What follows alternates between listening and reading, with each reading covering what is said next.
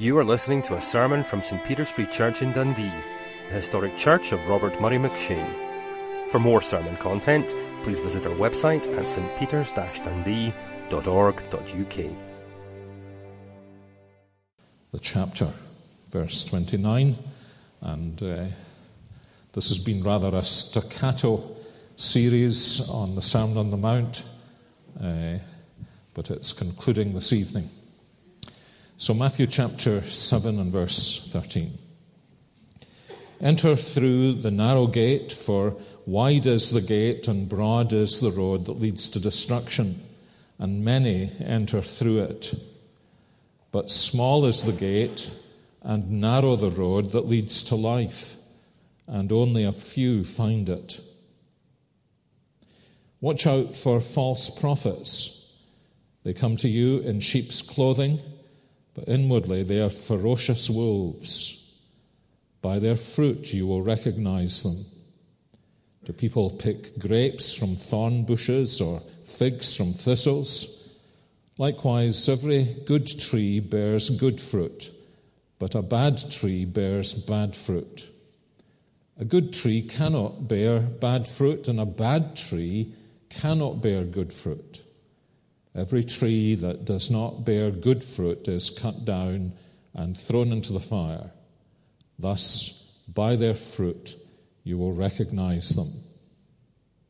Not everyone who says to me, Lord, Lord, will enter the kingdom of heaven, but only he who does the will of my Father who is in heaven. Many will say to me on that day, Lord, Lord, did we not prophesy? In your name, and in your name drive out demons and perform many miracles. Then I will tell them plainly, I never knew you. Away from me, you evildoers. Therefore, everyone who hears these words of mine and puts them into practice is like a wise man who built his house on the rock.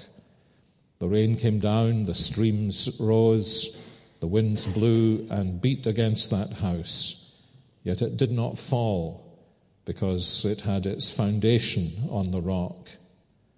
But everyone who hears these words of mine and does not put them into practice is like a foolish man who built his house on sand.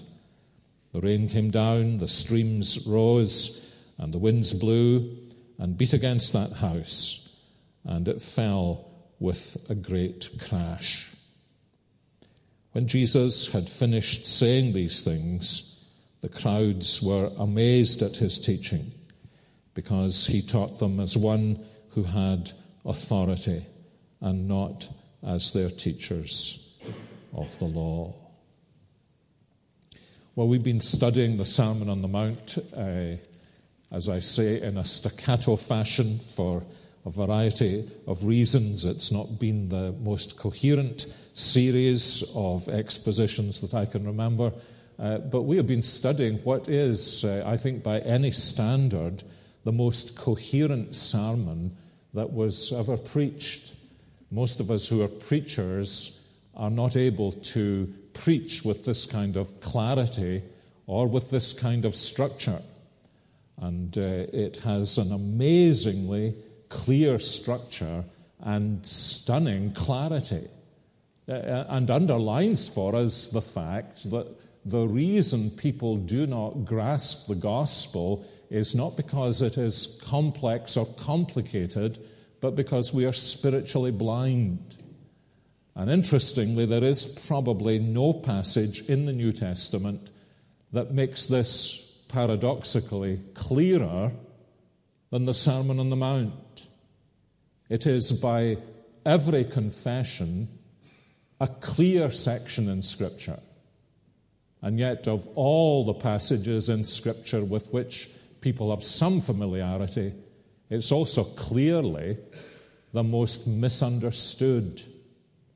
And last time, when we were looking at the beginning of chapter 7 and Jesus' words about judgment that are uh, some of the most frequently cited verses from the Sermon on the Mount, we noted how often, uh, if as Christians we say something even marginally critical of something else, they will, they will leap out of somebody's mouth. Judge not. I happened to look at the letters column in uh, one of our Scottish newspapers during the course of the week. And uh, someone was writing in, complaining, of course, as uh, many letters today do, uh, in the light of what is going on in our national church and saying it is time the church got with the action. It's interesting, isn't it? When the church actually gets with the action, the press criticizes the church. And when the church doesn't get with the action, the press criticizes the church. And the church should get with the action and modernize its morals and not be so judgmental because Jesus said, Judge not. And we saw when we were looking at the first section in uh, Matthew chapter 7 what a disastrous misinterpretation of Jesus' words that is. Because this whole chapter is about the necessity of judgment. Jesus is warning us that we are not in the place of God to condemn others finally. And so we need to be very cautious about what we say about others' spiritual condition. But then it's Jesus who immediately says, if you do not exercise judgment, you will be in grave spiritual danger. You will end up, as he says here, casting your pearls before swine. So it's the very same Jesus that says, do not judge in the sense of do not play God with other people's lives, who immediately says, you will make spiritual shipwreck if you don't engage constantly in judgment, in assessing things. And that, as we noticed last time, is the big word of chapter 7. Jesus has been proclaiming the presence of the kingdom of God in his own coming. He has demonstrated the power of the kingdom of God in the miracles of restoration and healing he has done. And he has been preaching what it means to live in the kingdom of God as citizens of that kingdom. And uh, I've suggested there are, there are really three big words that summarize the sermon chapter 5, the word fulfillment. All that people longed for in the way of blessing in the Old Testament is now fulfilled in Jesus' people. And not least, obedience to the law. You have heard that the, the rabbis and their tradition have taught you this, but uh, let me explain to you the, the real significance of the law, Jesus is saying in the second half of Matthew chapter 5. So, if you want to have an easy way of remembering the Sermon on the Mount, chapter 5 is about fulfillment, chapter 6 is about the Heavenly Father. And it's, I think, hard perhaps for us to grasp the wonder of this. Uh, uh, we had a note of it in prayer this evening, the wonder of having access to God and calling Him our Father. Uh, that was very special for these people because uh, you turn to the left hand side of your Bible, you will not find a single person in the whole of the Old Testament coming to God and saying, Oh, Heavenly Father. Not a single person. It's only as the, the wonder of God's heart is open to us in Jesus Christ that it is possible for us to come to God, as uh, Matthew chapter 6 teaches us to do in prayer, and say, Our Heavenly Father. And as Jesus teaches us, once that is clear, then two snares in our lives begin to be dissolved. One snare is the snare of hypocrisy, of feeling we need to pretend to be something other than we are. Because if He knows what we are, then we are, we are delivered from the fear of anyone else knowing what we are. And the other snare is the snare of anxiety, that we should be crippled with uh, anxiety about what is happening in the world or what is happening in our lives. Because the Heavenly Father cares for His children. He feeds the birds of the air, He dresses the flowers of the field, and you are far more important to Him than either of these. And then this third word, the word judgment. And judgment's a word that's used in, in different ways. We, we mean quite different things when we use the word judge. Uh, it's a, like many of our words, it's, a, it's an elastic word. It can be used negatively, it can be used positively. It can be used in a variety of different contexts, and it's clear from all the little sections in Matthew chapter 7 that we are, we are meant to see the importance of having eyes to discern reality and wills to commit ourselves to a gracious and godly response to that reality. Now, what then is Jesus teaching us as he comes to the climax of the sermon? How do, how do sermons usually end? They usually end with application. The difference between a lecture and a sermon is that whereas a lecture instructs the mind, a sermon is intended not only to instruct and illumine the mind, but to call us to a decision to change our lives, to touch our affections, to bow our wills, to transform our lives.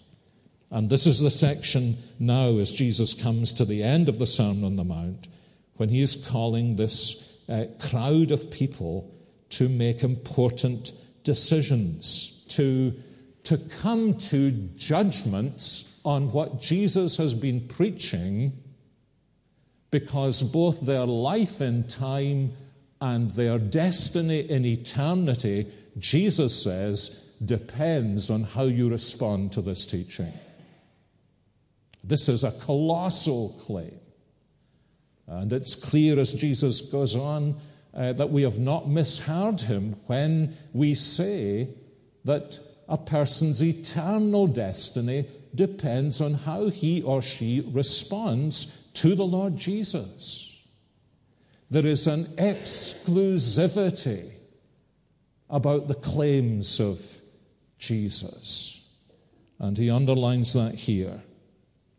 So, in verses 13 and 14, these well known verses about the narrow gate and the broad way that leads to destruction, Jesus is summoning his hearers to exercise judgment, good judgment, in relationship to the choice that they make. He has been presenting the power of the kingdom, and they have seen it in his wonderful works. He's been presenting the lifestyle of the kingdom that is so is so utterly real and normal and how life really ought to be. And now he, like Moses in the Old Testament, he says in response to this good news from God, there are only two possible ways for you to respond. So you judge. How are you going to respond? And he, he puts it in picturesque terms, doesn't he? He says there are, there are two doors. It's like what was that children's program that used to be in? There was the two doors, you know. And uh, one door, he says, is very narrow. Now we need to understand this as Christians in the 21st century, precisely because this is one of the hate words that is used about Christians. You are too narrow. Response Jesus was very narrow. There is a narrow gate and there is a broad gate, a small gate and a big gate. And you now, says Jesus, you're the judge of which gate you will go through. Take a look through the narrow door, he says. What do you see? Well, he says, the way is narrow. Now he says, take a look through the, the big gate. I mean, it's, it's like, it's like, you know, they, I remember they used to say about late call, the average intelligence of the person who is listening at 11.45 in the evening, he has the IQ of a seven or eight year old. Well, Jesus bends down to the seven or eight year old. You know, the little ones can see this picture, can't they? There's a broad, big gate, and there's a, there's a narrow gate. And if you look through the broad, boy, that's a broad road. And you can, you can sense, eh, you can sense the way people's minds think. Big is beautiful, broad, that's where I want to be. Narrow, big, there's many there, says Jesus. Isn't it fascinating, these criticisms of the Christian faith in the modern age? You're too narrow. Don't you know the Sermon on the Mount? You should be broad and big, and the way should be broad. Now, what do you need to do to make the right decision? What do you need to do to make the right decision? Well, Jesus tells us. You need to look not at the size of the gate, nor at the breadth of the road. You need to look at the destination.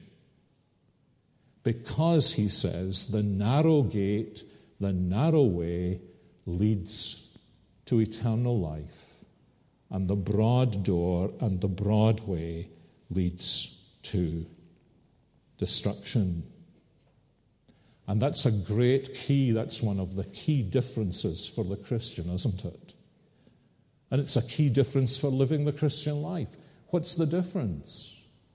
The Christian is not looking at the size of the door or the breadth of the way, but where the road is leading and what the destiny is. And the Christian is thinking backwards from the final destiny into the present life. And you see, when that happens, when you stand on this side of these gates, then the gospel gate looks very narrow. Why?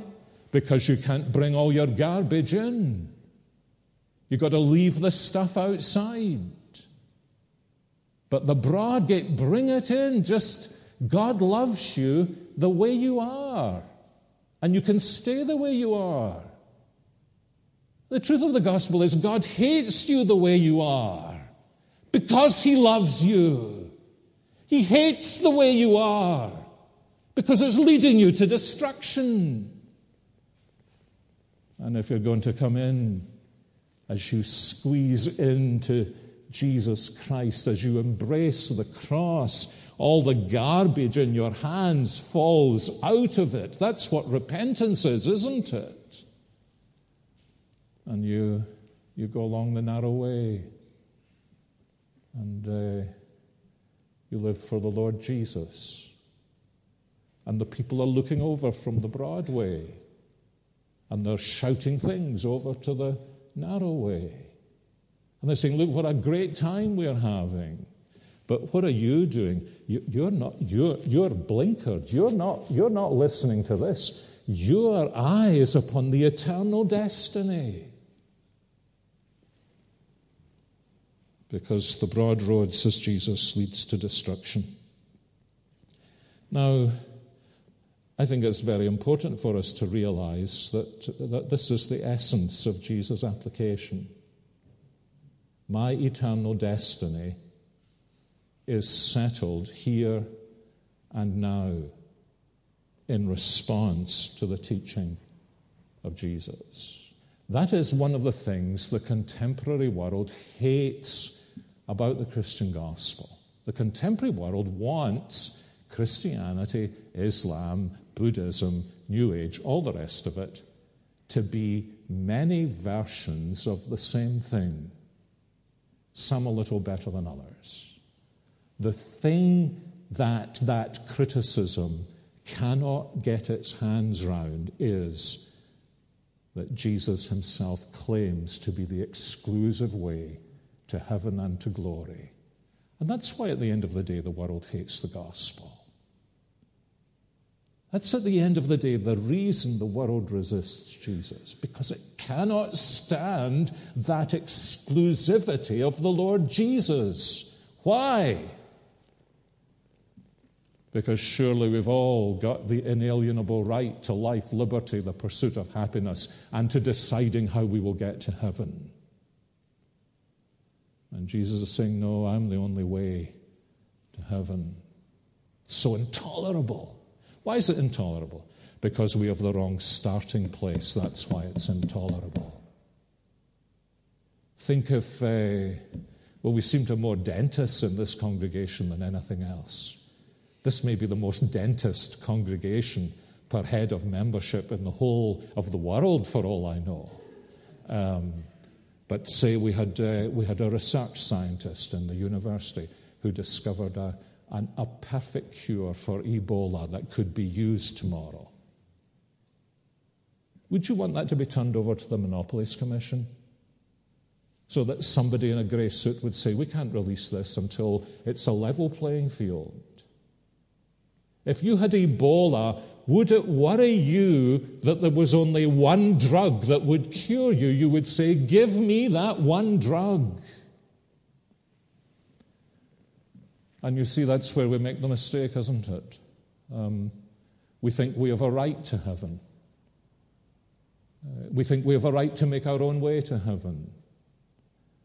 And we don't realize we are desperately sick, that our hearts are corrupt, that we are alienated from God. As one of my favorite lines in all Christian theology, in the middle of Anselm of Canterbury's great book, Cur Deus Homo. Why, in essence, why did he need to become man?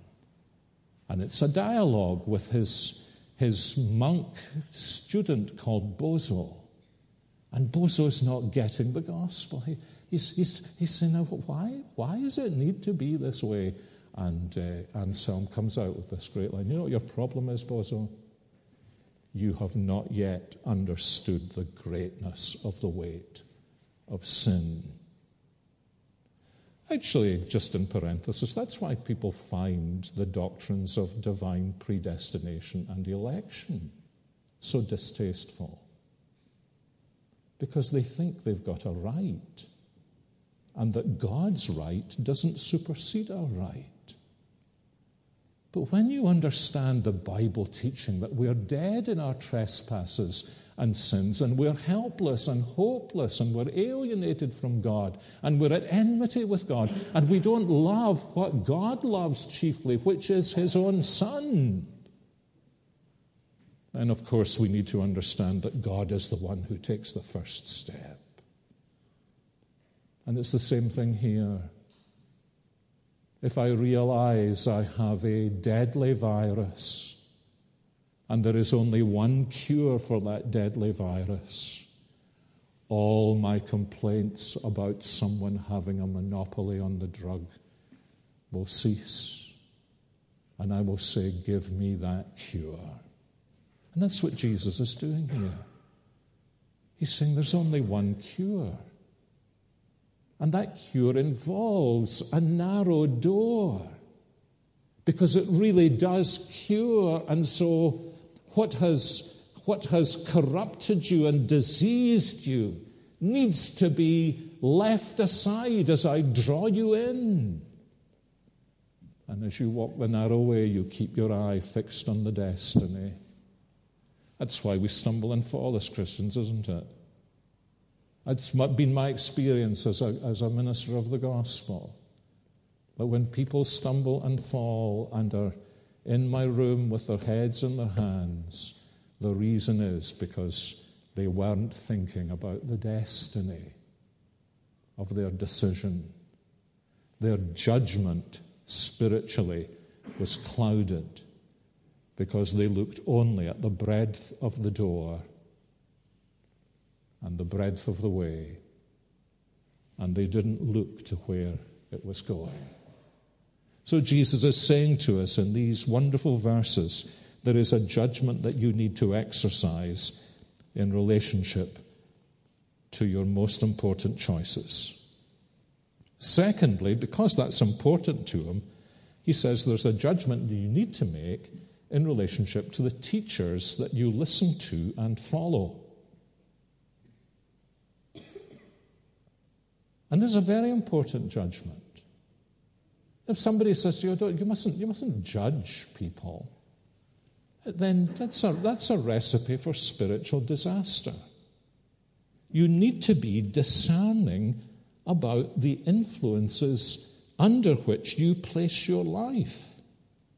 And so Jesus says in verse 15, this is verses 15 to 23, you need to be on your guard because there are false prophets. And false prophets don't wear signs saying, I am a false prophet. False prophets wear signs saying, This is what the Lord says. You know, just to understand that would help so many Christians. That because somebody says this is what the Lord says doesn't necessarily mean this is what the Lord says. If you're a false prophet, you don't go around saying, I'm lying about what the Lord says. This isn't what the Lord says. You go around saying, This is what the Lord says. It's the reason you need to exercise this judgment, Jesus says, about the teachers you follow. And one of the reasons for that, as he makes clear in, in what he tells us here, is because here, here are, you know, I mean, these are these disciples, the apostles, they're probably men at most in their early 20s. And they're very young and raw spiritually.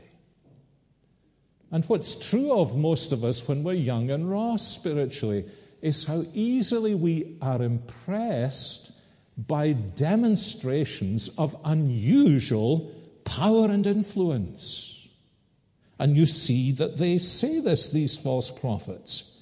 He says, We prophesied in your name. In your name we drove out demons, and we performed many miracles. Do you know in the United States of America, if every single Christian watching their television set understood that, they would have saved themselves billions of dollars. Because these are the impressive things, aren't they? And how easily we're swept away. Somebody comes in and uh, he's not like David Robertson at all. He's, uh, he's uh, well, what, what can I say? He, he, uh, he does miracles. You know? And you, you come up here, and uh, David can slay you in the spirit. Well, he must be a man of God. Why don't you watch the hypnotists in the entertaining television shows do the same thing? Or here is somebody and he can make people crawl around and make animal noises. Why don't you watch the television hypnotists who are able to do the same thing? These ex- think, think about think about the magicians that Pharaoh conjured up. Jesus is saying, what you need to do is to listen and watch for the fruit of what they are saying. And uh, th- this is actually a very, this is a very easy test, actually. He's speaking about the fruit of somebody's ministry in, in the lives of the people who are addicted to that ministry. And he's saying, Is there, is there gospel fruit there? He says, Because this, you know, this can all be smoke and mirrors. And this is such an astonishing thing for contemporary Christians that Jesus himself says, Look, there are people who will prophesy in my name, and in my name, not in the devil's name, but in my name, do these many mighty works and cast out demons. You say that is utterly impossible. Read on in your Gospels. There is a man who was a false teacher. He was actually among the apostles. The other apostles had such a good view of him because they were spiritually naive and immature that when he was actually on the way to betray Jesus, they thought he was going out to do some mercy ministry at Passover time. That's how easily they were taken in. And this man had gone out with the other apostles in the mission in which Jesus had sent them, and he was one of those who came back and he said, My, the very demons of hell are subject to us. Jesus, this is fantastic.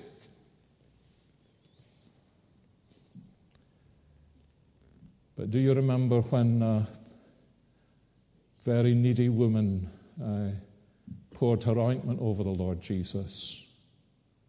And Jesus said, She has done a beautiful thing. Do you remember what he said? He said something very shrewd. He said what somebody would say in the annual general meeting of a Presbyterian church this should have been sold and the money given to the poor. And it sounded so spiritual. Why wasn't it? Because Jesus said, This woman's done a beautiful thing to me. And he wasn't interested in beautiful things being done to Jesus. And yet he was able to cast out demons. So it was there that there was somebody actually listening to them who would be the very illustration of what Jesus was saying here. And he's saying, Look, uh, you need to go and look at the fruit on the tree. What has this ministry, what has this teaching, what has this demonstration of power produced in the lives of those who have received that teaching? Have, has, has the deepest thing in their lives been, you know, I would just love to be able to do a beautiful thing for Jesus? Or has it been, wow, wouldn't it be fantastic to be able to have that kind of power? And Jesus says, you notice here, I mean, it's just kind of amazing what he says. He says, at the end of the day, many will come and say, this is verse 22. Lord, didn't we prophesy in your name, drive out demons in your name, perform many miracles? Then I will tell them plainly. Now, notice the words that Jesus speaks here. They're actually unique in the Gospels, although not wholly unique in the New Testament. Look at what he says. Well, of course, he says, Depart from me. You never knew me. You didn't trust me. Well, now that I've said that, you know that's not what he said, don't you? What he said fascinated me was this Depart from me. I never knew you. Isn't that interesting? It's almost as though he's underlining the fact that, that because knowledge of the Lord is a big Bible idea, that people would say, Well, I know Jesus, I know Jesus. And Jesus is saying, uh, You know, that's good, but it's not really the important thing. The important thing is whether I've ever really known you. Or if I can put it this way, it is possible to do all of these things, to be, to be raised to the position of a teacher, a preacher, a prophet, whatever it may be, a leader, and never to have allowed Jesus to know you. And that's a kind of different thing, isn't it? We can, I know people in one sense, that, uh, you know, when it comes to them knowing me, all the shutters go up. Maybe you're like that. In, in, in contexts where uh, you want to be the master in the situation, and so, so you listen to them, you take it all in, you use them, but you never allow them to know you and that's the difference. And in a sense, that's the test, isn't it? That's a help to the way in which I make a judgment on the teachers I hear, on the preachers I listen to, on the ministries in, in, in whose context I, I place my life.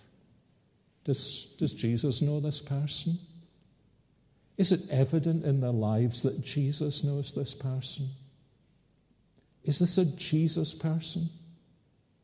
Is this a person whose, whose great focus is this desire to do something beautiful for Jesus? Or is this a person who employs the power he has or she has with words and the electric powers they seem to be able to exercise over people's lives, not because they want to do something beautiful for Jesus, but because they want to do something in order to promote themselves.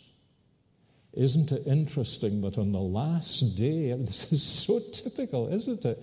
That on the, on the last day, as they stand before the judgment seat of Jesus Christ who died to save sinners, they can't talk, stop talking about themselves and what they have done.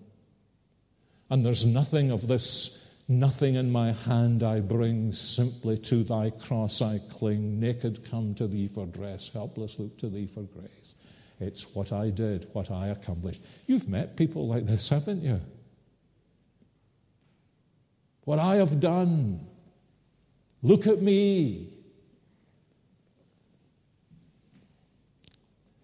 And the fruit of that is not that we want to do something lovely and beautiful for Jesus. So we need to exercise judgment in relationship to the choices we make, exercise judgment in relationship to the teachers we follow.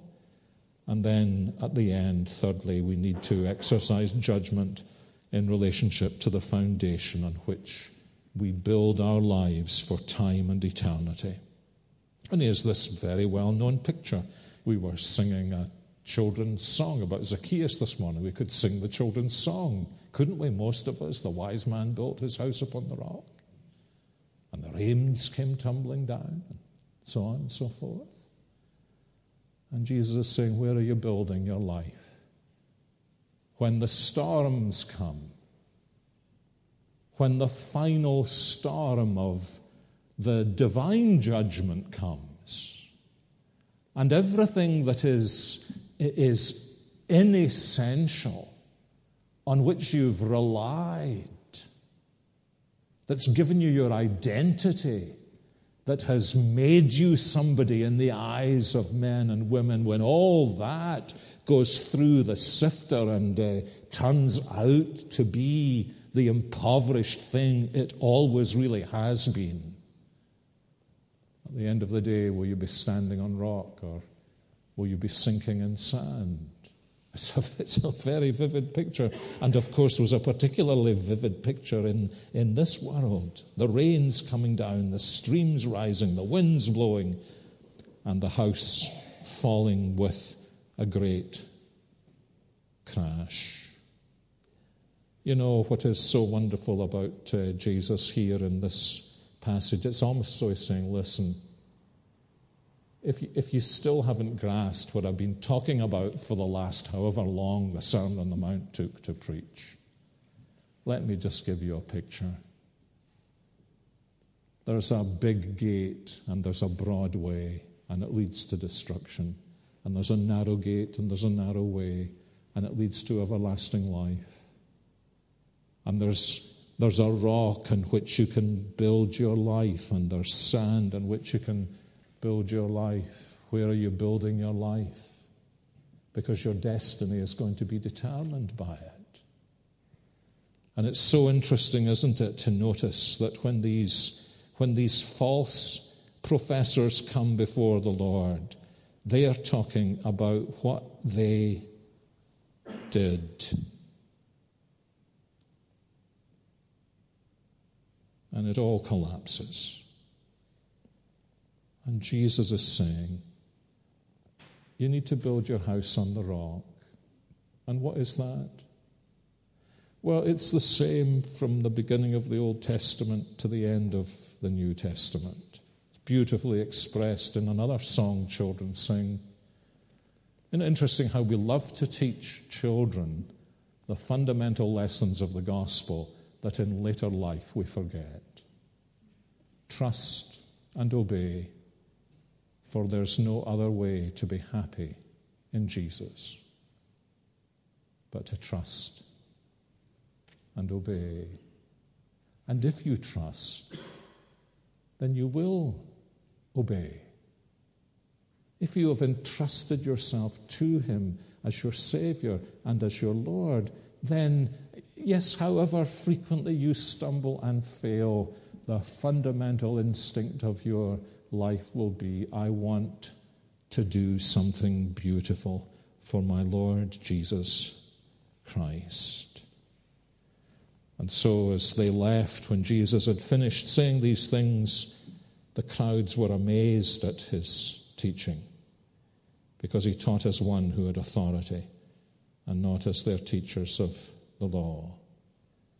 And I think the thing that probably amazed them most was at the end of the day, it, was, it was also simple in a sense. I was reading again during the course of the week an autobiography of F. F. Bruce, very famous biblical scholar and very influential second half of the 20th century, who was brought up in a, in a certain Christian grouping, which I'd better not mention in order to cover the identity of any guilty party in the room this evening. And he, he made this comment. He said, You know, the, the kind of spirituality in which I was brought up was this that if, if you could actually understand what was said in the message, then there must have been something wrong with it. There should be something, something mysterious and beyond you that you didn't quite know where it was the speaker had gone that would leave you saying, Oh, he was so deep, or he was so high. And uh, Professor Bruce is saying, No, he was neither deep nor high, he was simply confused. But there shouldn't be any confusion with Jesus. Why is there confusion? I mean, this is the most misunderstood sermon that's ever been preached in the history of humanity, bar none. Put all of my sermons together and all of the misunderstandings of all of my sermons, which have been not a few, both the sermons and the misunderstandings. And you don't remotely begin to approach how misunderstood this sermon has been.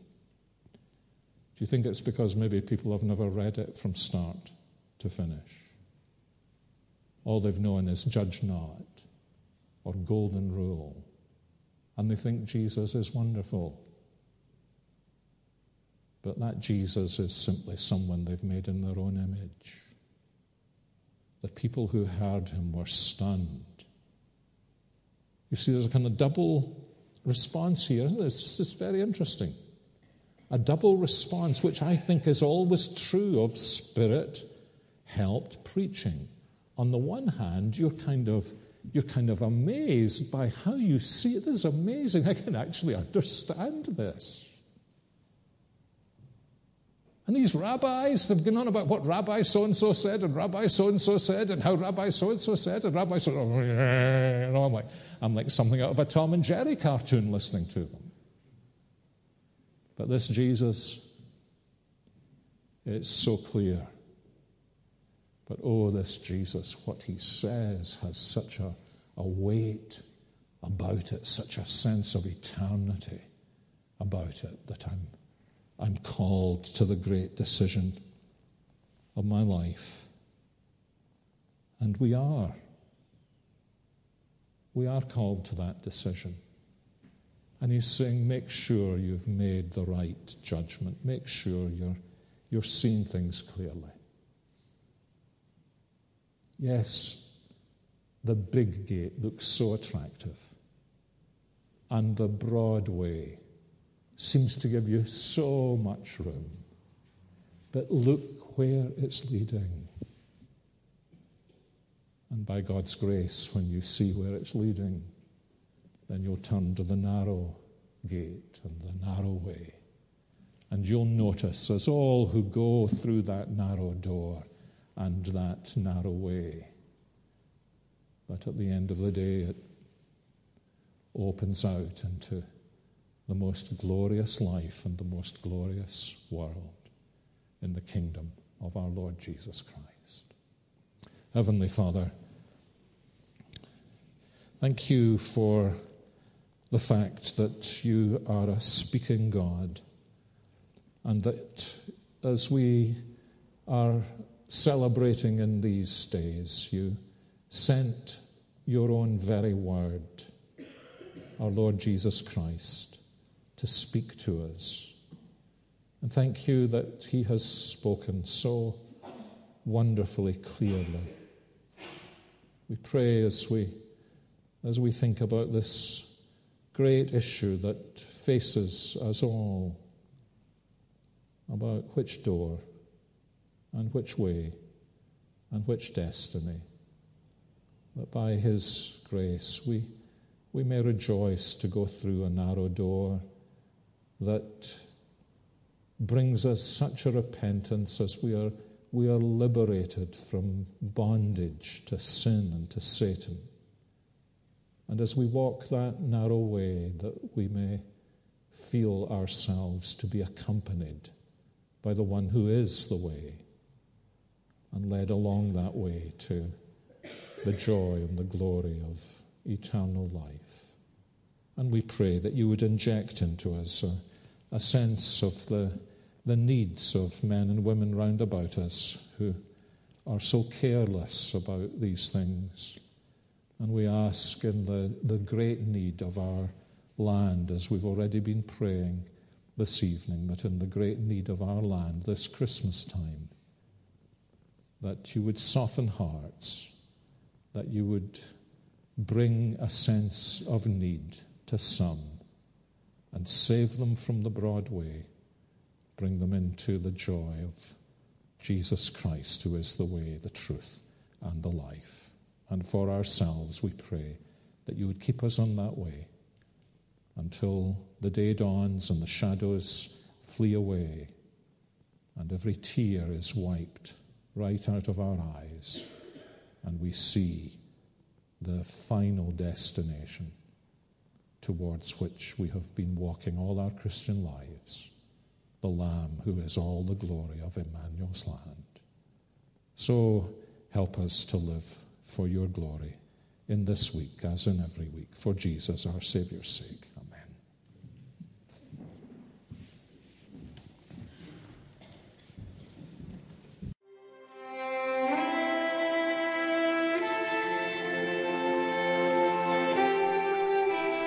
Thank you for listening to this sermon from St. Peter's Free Church in Dundee.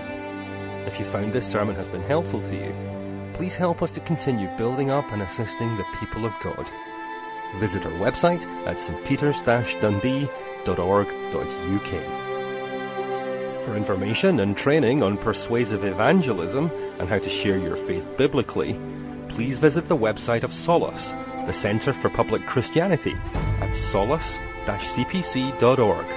Once again, that website address is solas-cpc.org. Thanks for listening.